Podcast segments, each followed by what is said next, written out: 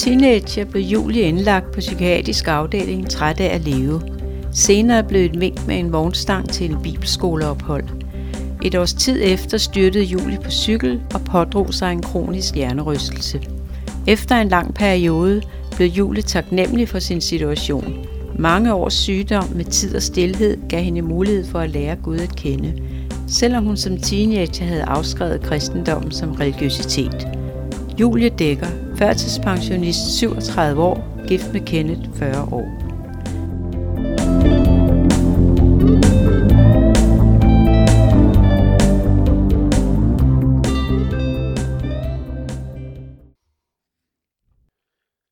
Da du var teenager, havde du en svær depression. Hvordan håndterede du det? Øh, ja, ja jeg, jeg fik en svær depression, og det var, det var en, en rigtig hård tid, øh, hvor jeg ikke rigtig øh, ønskede at leve, og øh, ja, jeg jo i lang tid var indlagt på psykiatrisk afdeling, og det var, det var rigtig hårdt, men i den tid, der altså oplevede jeg egentlig, at kristendommen var øh, nogle rammer, som jeg ikke rigtig kunne se mig selv i. Jeg, jeg synes, kristne, de, det var sådan et glansbillede og et perfekt liv, og, og, og jeg levede jo ikke noget perfekt liv. Altså, jeg, jeg oplevede jo, at mit liv det faldt lidt fra hinanden, og, øh, så, og fordi jeg ikke havde en personlig relation til Gud, jeg kunne trække på, så, så, så trak jeg mig også for, for fællesskabet og, og for troen. Så, og så blev det sådan lidt en glidebane for mig. Men du havde måske alligevel en dyb længsel efter Gud, som du ignorerede. Mm. Ja, altså øhm, som sagt har jeg altid haft sådan en, en grundlæggende tro på, at Gud var der, og, og det, det kunne heller ikke slippe, øh, selvom at, øh, at det var en meget mørk tid, og at jeg ikke praktiserede min tro, så, øh, så var der et eller andet i mig, der, sådan, der ikke helt kunne slippe det, og øh, ja, men i en, i en længere periode, så altså, levede jeg ikke som kristen, og øh, så der var sådan en, en konflikt inde i, så ja, og, og det stod på en overrække. Hvordan gik det til, at du kom på bibelskole? Ja, jamen altså, jeg havde jo snuset lidt til nogle kirker og kommet lidt sådan og sat mig på bagerste række, og i en af kirkerne havde jeg en samtale med en, og, og han skrev så til mig på et tidspunkt, at han, øh, han synes, jeg skulle tage på, på bibelskole øh, i Maja, Pinsevægelsens kirke, øh, bibelskole. Og øh, da han skrev det, så kunne jeg ikke andet end at synes, det var en joke. Altså, øh, for mig var det sådan noget, altså når jeg tænkte på højskole, så tænkte jeg på sådan nogle øh, hippie guitar spillende pølse, askebær pølseoplæres byggende fællesskaber, hvor jeg, det kunne jeg slet ikke se mig selv i. Øhm, øh, så, så det, det øh, hvad hedder det, lagde jeg bare frem om, og så, øh, men, men så stod jeg faktisk i en situation, hvor at jeg havde øh, sagt op på mit arbejde, som jeg ellers var glad for. Og jeg havde søgt ind på et studie, men jeg havde først søgt ind et halvt år senere, så jeg havde faktisk et halvt år, hvor jeg ikke vidste, hvad jeg skulle lave. Øh, så jeg kunne alligevel ikke sådan helt slippe det, og så, øh, og så tænkte jeg sådan lidt, jeg har jo ikke penge til, altså det koster 20.000 at tage på et halvt års øh, højskoleophold, øh, så det var ikke aktuelt, fordi de penge havde jeg slet ikke. Og så, øh, hvad hedder det, så dagen efter, så skrev mine forældre, at øh, de havde besluttet sig for at give øh, også børn et forskud på arven på 20.000. Og så tænker jeg, åh, oh, gud. øhm, og så tænker jeg, ej, 20.000 er jo ikke nok, og lommepenge, og jeg skal fremleje min bolig, og hvad gør jeg så? Og så skrev de så dagen efter igen, at de havde besluttet sig for at, at give det, man kunne, og indtil man skulle betale skat af det, så det var sådan små 50.000 kroner. Og så tænkte jeg, okay, gud, er det dig, der ligesom prøver at give mig et vink med en vognstang? Så der var ikke nogen undskyldning. Jeg havde tiden, og jeg havde pengene, og, øhm, og, og jeg var faktisk også kommet til et punkt i mit liv, hvor at jeg var træt. Jeg var træt af det liv, jeg levede. Jeg var... Hvor gammel var du? Jeg var 24. Altså, jeg, og jeg havde fået nok. Altså, jeg ville gerne noget andet, og, og jeg kunne mærke, at, at Gud han trak i mig, og så jeg var klar til at, at trække en streg i sandet og, og starte på en frisk, og, og bibelskoleopholdet blev øh, også virkelig et, et vendepunkt for mig, og, og jeg endte med at ikke bare blive der hvert et halvår, men faktisk tage, tage hele året. Og, øh, ja, og det blev, det blev starten på, altså det første tirsdagsmøde, jeg sad på på højskolen, der, der blev der prædiket øh, om kvinder, der blev taget i ægteskabsbrud, og, og jeg havde aldrig hørt om Jesus på den måde. Altså, jeg har aldrig hørt om, at, at han vil mig, og jeg kan komme i min brudhed, og øh, med det liv, jeg behøver ikke at foregive at være noget. Altså, så, så for første gang øh, oplevede jeg, at der åbnede sig, altså han kom med en invitation til en relation med ham. Øhm, og, øh, og det var bare det, jeg har længtet sådan efter. Og så sluttede opholdet faktisk med, at jeg, at jeg bad en bøn til Gud og sagde, øh, Gud, din vilje ske, uanset hvad det kommer til at koste mig, så ønsker jeg din vilje ske for mit liv. Og jeg havde virkelig ikke nogen idé om, hvad det var, jeg bad, og hvad det ville komme til at koste mig at bede det. Men jeg mente det hele mit hjerte, og, og jeg har ikke øh, fortrudt. Altså, så er der jo bare startet en rejse. Hvordan gik det så, da du kom hjem fra højskolen? Ja, så øh, var det jo bare fuld knald af. Altså jeg øh, startede på et studie og studiejob, og øh, jeg havde fået en kæreste, Kenneth, som jeg i dag er gift med, og øh, jeg var meget aktiv sådan med, med sport, og, og så og kirken blev lidt sådan en, en søndags beskæftigelse, altså så jeg kom til at gå lidt tilbage til, til den livsstil, jeg før havde haft, øh, hvor at, at livet med Gud mere blev øh, en aktivitet, end, end det her levede liv med ham. Øhm, og øh, så det stod på et års tid, øh, og så, øh, så væltede jeg på min cykel i øh, 2009, øh, i foråret 2009, og, og det blev sådan set øh, et vendepunkt i mit liv, må man sige. Altså, øh, i starten, så troede jeg jo bare, at øh, jeg blev rask lige om lidt, fordi det er jo det, sådan er det jo normalt, når man får en jernrystelse og piskesmæld, så kommer man sig jo forholdsvis hurtigt. Øhm, men det gjorde jeg ikke, øh, og øh, jeg blev bare ved med at være frygtelig syg. Kan du uddybe sådan lidt, der må have været forskellige processer i hele det forløb der. Det har jo stået på, er det 12 år? Ja, det var 2009. Øh, men ja, altså i 11 et halvt år øh, har jeg været syg med kronisk hjernerystelse.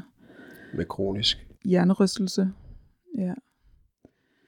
Og øh, altså det har jo betydet, at øh, altså at jeg har levet et liv på sofaen. Altså jeg har sovet det meste af tiden, og øh, altså trætheden har faktisk været det største problem. Jeg har, har ikke, altså det har været hårdt arbejde at tage et bad for eksempel, og øh, og det at gå en tur er total overstimulering. Altså sådan ikke haft noget filter i mine sanser, altså lyd og lys og sådan har øh, har overstimuleret mig. Og, øh, jeg har ikke kunne læse, jeg har ikke kunne se fjernsyn, jeg har ikke, altså helt almindelige ting, altså haft kronisk hovedpine, så det har haft konsekvenser på mange måder, og øh, altså jeg var nygift, øh, da jeg slog hovedet, eller jeg slog hovedet tre måneder inden vi blev gift, men så der var, altså livet så lige pludselig helt anderledes ud, altså jeg lå bare i min seng fra at have haft et meget aktivt liv, til lige pludselig at være fuldstændig sat på standby, øhm,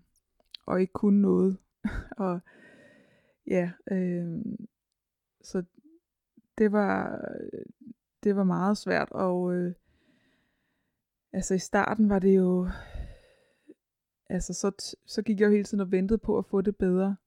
Og det var faktisk først efter et halvandet år, at jeg fik at vide, at det var kronisk, og der startede der en soveproces. Altså jeg skulle faktisk tage ligesom afsked. Ligesom afsked ja. eller, eller tage afsked med et almindeligt liv. Absolut. Altså, og jeg skulle tage afsked med de drømme, jeg havde. Altså øh, forestillinger om at blive mor og tage en uddannelse og have et arbejdsliv og bidrage og alle de her ting, som man nu gør og havde forestillet sig, man ville gøre i fremtiden, det, det skulle jeg sige farvel til, og jeg skulle pakke drømmene ned og og lægge dem væk, og, øhm, og så skulle vi sige goddag til et, et nyt liv med nogle begrænsninger, som var sat af den her tilstand, jeg havde, og hvordan lever man så inden for det. Og det var, altså jeg gik faktisk igennem en identitetskrise, øhm, altså alle de her ting, jeg var, altså og havde, hvad fandt værdi i, øhm, de var lige pludselig taget fra mig. Nu sad jeg der, eller lå der på sofaen, og havde ikke noget at hænge min hat på. Øh, Øh, og øhm, altså, så det var en, øh, ja, en, en, en virkelig hård tid med, og meget sorgfuldt. Altså var, og, Gud, var Gud med i den sorgproces, eller var du vred på ham, eller hvordan? Ja, jeg havde en, en tid med stor frustration, og jeg tænkte, altså Gud, hvem er jeg, hvad er jeg? Og, og, øhm, og, og jeg, altså, jeg sørgede i et halvt år, altså sådan virkelig øh, sørgede over mit tab. Øhm, og så var jeg øhm, forbi øh, kirken øh, en gang imellem, så tog jeg i kirke, og det, det kostede så flere dage i sengen efterfølgende, men jeg var i kirken en, dag, hvor at der var besøg fra en anden, en engelsk evangelist, jeg kan faktisk ikke huske, hvad han hedder, men han bad for mig bagefter, og så sagde han til mig, at øh, nu var det tid til, at jeg har løftet blikket fra at kigge indad til at kigge opad. Øhm, og det synes jeg var meget voldsomt, da han sagde det, fordi jeg var i, i, så, i så dyb sorg på det tidspunkt. Og han bad en stærk bøn, og så efterfølgende, så havde øh, jeg havde et gave, havde fået et gavekort til øh, bogsalget. Og øh, på det tidspunkt havde jeg jo ikke kunne læse i, øh, i to år. Og øh, så, så jeg tænkte, jeg kan måske købe en CD eller et eller andet, øh, noget musik. Eller... Og jeg blev bare draget af en bog. Øh, og jeg tænkte, jeg, jeg skal købe den her bog. Det var helt overbevist om. Og så tænkte jeg, det kan være, at jeg skal forære den til en eller anden, eller der er Gud har en eller anden plan med det. Jeg købte den, og så gik jeg hjem, og så øh, slog jeg op, og så kunne jeg læse. Mit problem var, at altså, jeg havde mistet evnen til samsyn, så jeg kunne ikke holde altså, fokus. Og jeg fik også ondt i hovedet, altså, når jeg prøvede på det. Så... Men øh, da jeg åbnede den der bog, så kunne jeg læse. Og så læste jeg den der bog, og den handlede om Guds storhed. Øhm, og den handlede om, hvordan at, øh, at, at altså Gud er hovedpersonen, og jeg er en statist i det her, men at hans nåde får lov til at være en del af hans plan i det her, og, øhm, og det, det blev simpelthen øh, altså begyndelsen på, at Gud han tog mig ind dybere i den her relation til ham, altså at i stedet for at øh, have, have fokus på mig, og det handler om mig, så til at det handler om ham, og, og, øh, og efter at have læst den her bog, så skyndte jeg mig ind og se, om jeg kunne læse andre bøger, og det kunne jeg så ikke. Men jeg kunne læse Bibelen. Så hver gang jeg åbnede Bibelen, så fungerede mine øjne. Øhm, og så øh, og jeg endte med at læse hele Bibelen. Øhm, og, og fordi jeg havde læst den her bog om Gud og, og, og hans storhed, og så læste jeg Bibelen på en, en ny måde, end jeg har gjort før. Altså læste den for at lære ham at kende, og ikke for at finde ud af, hvad, hvad siger det her til mig ind i min situation, og hvordan får jeg svar på mine spørgsmål. Men jeg læste den for at lære ham at kende. Og, øh, og det var fantastisk. Altså, øh, og vildt og stort og skræmmende og alt muligt på en gang. Øh. Og undervejs i den proces, så blev min øjne faktisk øh, bedre og bedre. Øh, og, øh, og begyndte også at fungere bedre, så jeg også kunne, men det er en parentes. Altså det. det besøg i Pinsekirken, hvor, hvor langt henne i processen var det? Der havde været syg i to år. Øhm, okay. ja. Kunne du fastholde håbet? Der begyndte jeg jo lige pludselig også at opleve, at min sygdom var en gave. Og det er ikke fordi, jeg siger, at jeg havde hænderne op over hovedet. Altså for hver dag har været en kamp. Altså hver dag har været så hård. Men jeg begyndte at kunne se den gave, jeg havde fået i tid og stillhed. Altså, jeg havde jo altid i hele verden, og jeg havde stillet, og øh, når jeg så på andre mennesker, det, og det liv, jeg havde før, altså travlt, og med masser af larm, og masser af stemmer, men, men jeg fik lov til at sidde der og bygge en relation til Gud, øh, og være sammen med ham, og lytte og tale med ham. Altså, så, så jeg begyndte at kunne se øh, værdien og den gave, jeg havde fået i det her. Og øh, altså, har bare oplevet, altså, hvordan Gud han har været altså, helt utroligt trofast. Og øh, jamen altså, jeg er så taknemmelig for den tid, altså for de her 11,5 år, jeg har været syg, er jeg så taknemmelig for, fordi jeg ved ikke, om jeg havde fundet roen til det i det liv, jeg havde før. Altså, øhm, men jeg bad hans vilje ske, og jeg forstod jo lige pludselig, at hvis hans vilje måske, så må jeg jo også kende ham. Altså, så må jeg jo, altså, jeg havde en eller anden naiv forestilling om, at da jeg bad det, at så fikset han alt det i mig, som skulle fikses.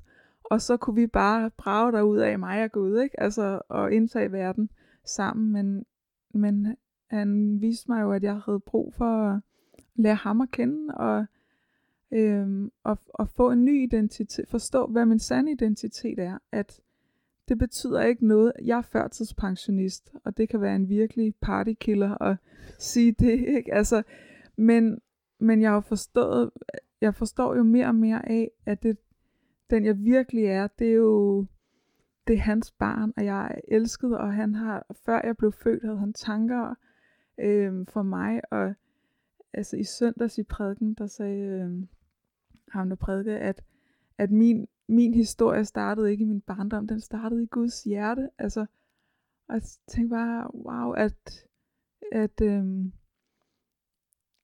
Gud har en plan for mig, han har et formål med mit liv, jeg kan ikke rigtig altid lige få øje på, hvad det er, men jeg kan jo se, at han har taget på, mig på en rejse med ham og former mig, og jeg, øhm, og det er jeg så taknemmelig for. Og i starten så havde jeg jo travlt med at rense helbredelsesmøder, men Gud han viste mig, at, at jeg først og fremmest havde brug for en helbredelse i mit hjerte. Altså jeg havde brug for helbredelse fra religiøsitet.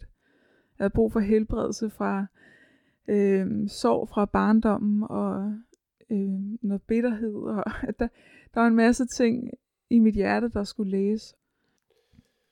Så der er mange kristne, der bruger udtalte, Gud talte til mig. Altså prøv lige at forklare det lidt nærmere. Hvordan foregår det? ja, hvordan foregår det? Altså det gør han jo øh, i den grad gennem sit ord. Øhm, men jeg oplever også, at det, jeg oplever, at der opstår nogle tanker i mit indre, hvor at jeg kan mærke, at de var ikke, det var ikke mig selv, der frembragte dem. Øhm, ja, det kan jo være svært at beskrive, men nogle gange er det også nogle billeder og nogle fornemmelser. Du sagde, at øh, du er blevet helbredt. Hvordan oplevede du det? Øhm, jamen, jeg oplevede egentlig, at øh, jeg gik hos en, øh, en kropsterapeut, som... Øh, det var egentlig et forløb, jeg også oplevede, at Gud han ledte mig ind i. Jeg har jo prøvet al behandling. Altså, hvad man overhovedet kunne forestille sig, tror jeg nærmest, jeg har, jeg har prøvet, og der er, ikke rigtig, der er jo ikke noget, der har virket. Øhm, og egentlig så med tiden har jeg også haft en, en ro i, at, øh, at Gud han vil helbrede mig, hvis det var hans vilje, og til sin tid og hans timing. Øh, og det er jo også en af de ting, jeg har sådan lært at underlægge mig, at altså før i tiden tænker jeg, at jeg er i kontrol over mit eget liv, men jeg har jo bare måttet erkende og erfare, at jeg er ikke i kontrol over noget som helst. Jeg kan tage ansvar for mit liv, og jeg kan prøve at tage gode valg, og men jeg er ikke i kontrol. Øhm, og jeg har egentlig sådan har fuldstændig ro i, at øh, Gud har styr på det, og øh, jeg har haft en tro på, at jeg ikke skulle ende min dag altså som førtidspensionist på sofaen, men jeg har også tænkt, at, at Gud ved, hvad jeg skal, så øhm, øh, ja, og så var det så, at jeg øh, endte hos den her kropsterapeut, og øh, oplevede simpelthen, at Gud han brugte hende. Altså hun sagde nogle ting, hvor jeg tænkte, du må simpelthen være kristen, fordi det var så profetisk. Altså det var, det er sådan, og jeg oplevede faktisk også, at Gud altså, øh, ved sin ånd var meget nærværende i de der... Øh, og jeg kunne mærke, at der var ved at ske noget også i min krop. Øh, og jeg var inde og arbejde med det traume, jeg oplevede, da jeg faldt på cyklen. Jeg troede, jeg skulle dø, da, og jeg var alene, øh, helt alene. Øh, så det var en meget voldsom og traum. Altså efterfaldet. Ja, og det var en meget voldsom øh, oplevelse for mig, og øh, min hukommelse, altså der er simpelthen et hul i min hukommelse, men det eneste, jeg kan huske, det er den her fornemmelse af, at jeg skal dø nu, og, og, og jeg ved ikke, hvad der skal ske. Altså sådan, øh, og det første, jeg kan huske, det er, at jeg vågner op på hospitalet, og jeg ligger bare i en blodpøl, og jeg er alene, og jeg har ingen fornemmelse af, hvad der er sket og sådan. Og det har siddet som et traume i min krop. Og, øhm, og det gik hende der kropsterapeuten simpelthen ind og arbejdede med, og, og, øhm, og, op, og viste mig faktisk, eller jeg blev simpelthen klar over, at jeg var ikke alene, Jesus var der. Øhm, og så en dag, da jeg, tog, øh, skulle afsted til det her kropsterapi, så kunne jeg mærke, okay, i dag har Gud noget særligt til mig. Og da jeg så lå der på briksen, så, øhm, så lige pludselig, så var det bare som om, at der havde siddet en 100 kilo tung mand på mit bryst, som bare rejste. Jeg kunne bare mærke, at min krop slap. Min krop slap bare det hele. Altså, øh, og jeg var ikke i tvivl om, at nu er det slut. Øhm, og så sagde hun, øh, så sagde hun til mig bagefter, hende kropsterapeuten der, jeg tror, at du har haft et gennembrud, som ikke bare er fysisk, men det er åndeligt, siger hun. og så var jeg bare sådan lidt, ja, det tror jeg, tror du har ret i. og så øh, efterfølgende, det her det var i november 19, efterfølgende, altså så kunne jeg jo mærke et kick, altså at min krop, nu var den bare fri af det her øh, alarmberedskab, den havde været i, det her konstante stress, den havde været i. Øh, men øh, kort tid efter, så var det faktisk også lidt en oplevelse af, at, at jeg har ligget ude på et oprørsk hav og kæmpet for mit liv og for ikke at drukne, og nu er jeg blevet skyllet op på stranden. Og nu lå jeg der, og jeg skulle ikke kæmpe mere, men jeg kunne mærke udmattelsen. Kunne mærke, hvor hårdt jeg havde kæmpet i alle de her år. Øhm, så faktisk i flere måneder var jeg helt færdig. Altså næsten endnu mere, end jeg var før. Altså total udmattelse. Og, øhm, og det var også lidt svært at være i, men jeg oplevede faktisk, at Gud han opmuntrede mig, øh, altså at det er en ny tid, og nu er jeg under opbygning. Øh, altså det er slut, det gamle er slut, og nu er der en tid til at restituere. Og så kom coronanedlukningen, og faktisk lidt som en gave, fordi så var alle jo lidt ligesom i samme bog, så så kunne jeg, øh, så kunne jeg sådan for alvor begynde at restituere. Og så har det, så går det stille og roligt fremad. Øh, jeg restituerer stadigvæk. Jeg har tænkt på at spørge, hvordan det påvirker dit ægteskab. Er det noget, du vil gå ind i? Ja. Jamen altså, det, det har selvfølgelig været... Altså, vi, det, jeg var jo ikke den, som han havde forelsket sig i. Altså lige pludselig var han gift med en kvinde, som var en anden end den, han forelskede sig i. Så det har jo været øhm, en hård start. Heldigvis så har vi været i noget ægteskabsforberedelse hos et, øh, et lidt ældre ægtepar, altså, eller ældre end os, de var ikke gamle, øhm, som vi havde rigtig god kemi med. Og de stillede sig simpelthen til rådighed med det samme og sagde, at vi er her øh, for jer. Og øh, det benyttede vi os af. Og, øh, og det havde vi simpelthen brug for. Altså vi havde simpelthen brug for nogen, der kunne hjælpe os til at håndtere det her. Og, så, øh, og jeg fik psykologhjælp, og Kenneth fik psykologhjælp hver for sig, fordi det, det, øh, altså det var mig, der var syg, men Kenneth var jo ramt. Altså han, øh, hans liv var lige pludselig også ekstremt begrænset. Der var også en masse drømme, der lige pludselig var, skulle lægges på hylden for ham, og hans store passion af musik. Og jeg, nu var jeg lydfølsom, og han kunne ikke, øh, hvad hedder det, høre musik, og han er meget social og elsker gæster, og lige pludselig så kunne vi overhovedet ikke have gæster og være sociale. Så livet blev også meget anderledes for ham, så, så han havde jo også en sorg og øh, en, en stor reaktion på det her nye liv, og så selvfølgelig var det, øh, det har været svært, men men det er faktisk noget, øh, altså Guds kærlighed, altså har jeg simpelthen oplevet så konkret i, ind i vores ægteskab, fordi han har bare holdt hånden over os. Altså, der har ikke været en dag, hvor Kenneth ikke er kommet hjem og sagt, du er den smukkeste kvinde i hele verden, og jeg har ligget der på sofaen og lignet noget, der var løgn, og øhm, ikke kunne rejse mig, og der har været perioder, hvor han har været nødt til at vaske mit hår, fordi jeg var for træt til at løfte armene op over hovedet, og men Gud han har bare, han har vist mig hans kærlighed igennem min mand. Øhm, så vi har været utrolig velsignet i vores ægteskab. Men vi har også ragt ud og fået hjælp, og vi har været meget ærlige omkring det. Altså, vi havde en periode, hvor at, at det hele var så smertefuldt, og at, øh, at vi, havde, vi kunne ikke have, vi kunne ikke rumme hinandens følelser øh, omkring det, og altså jeg kunne ikke, min smerte var så stor over, at jeg var syg, så jeg kunne ikke rumme, at jeg også havde forårsaget, eller at min tilstand også forårsagede min mands smerte. Og...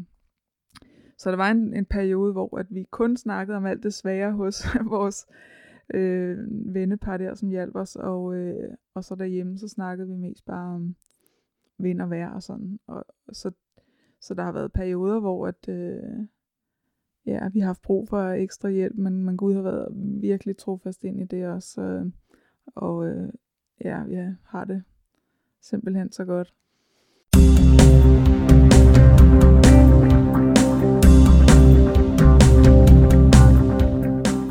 Skriv KBH Frikirke i YouTube for at finde vores prædikner. Vi vil vildt gerne høre fra dig. Ris og ros for vores podcast, spørgsmål om tro, eller hvis du kunne tænke dig en samtale med en af vores præster. Brug mailen obh1312 icloud.com. Optaget og redigeret af Kirsten og Bjørn Hansen.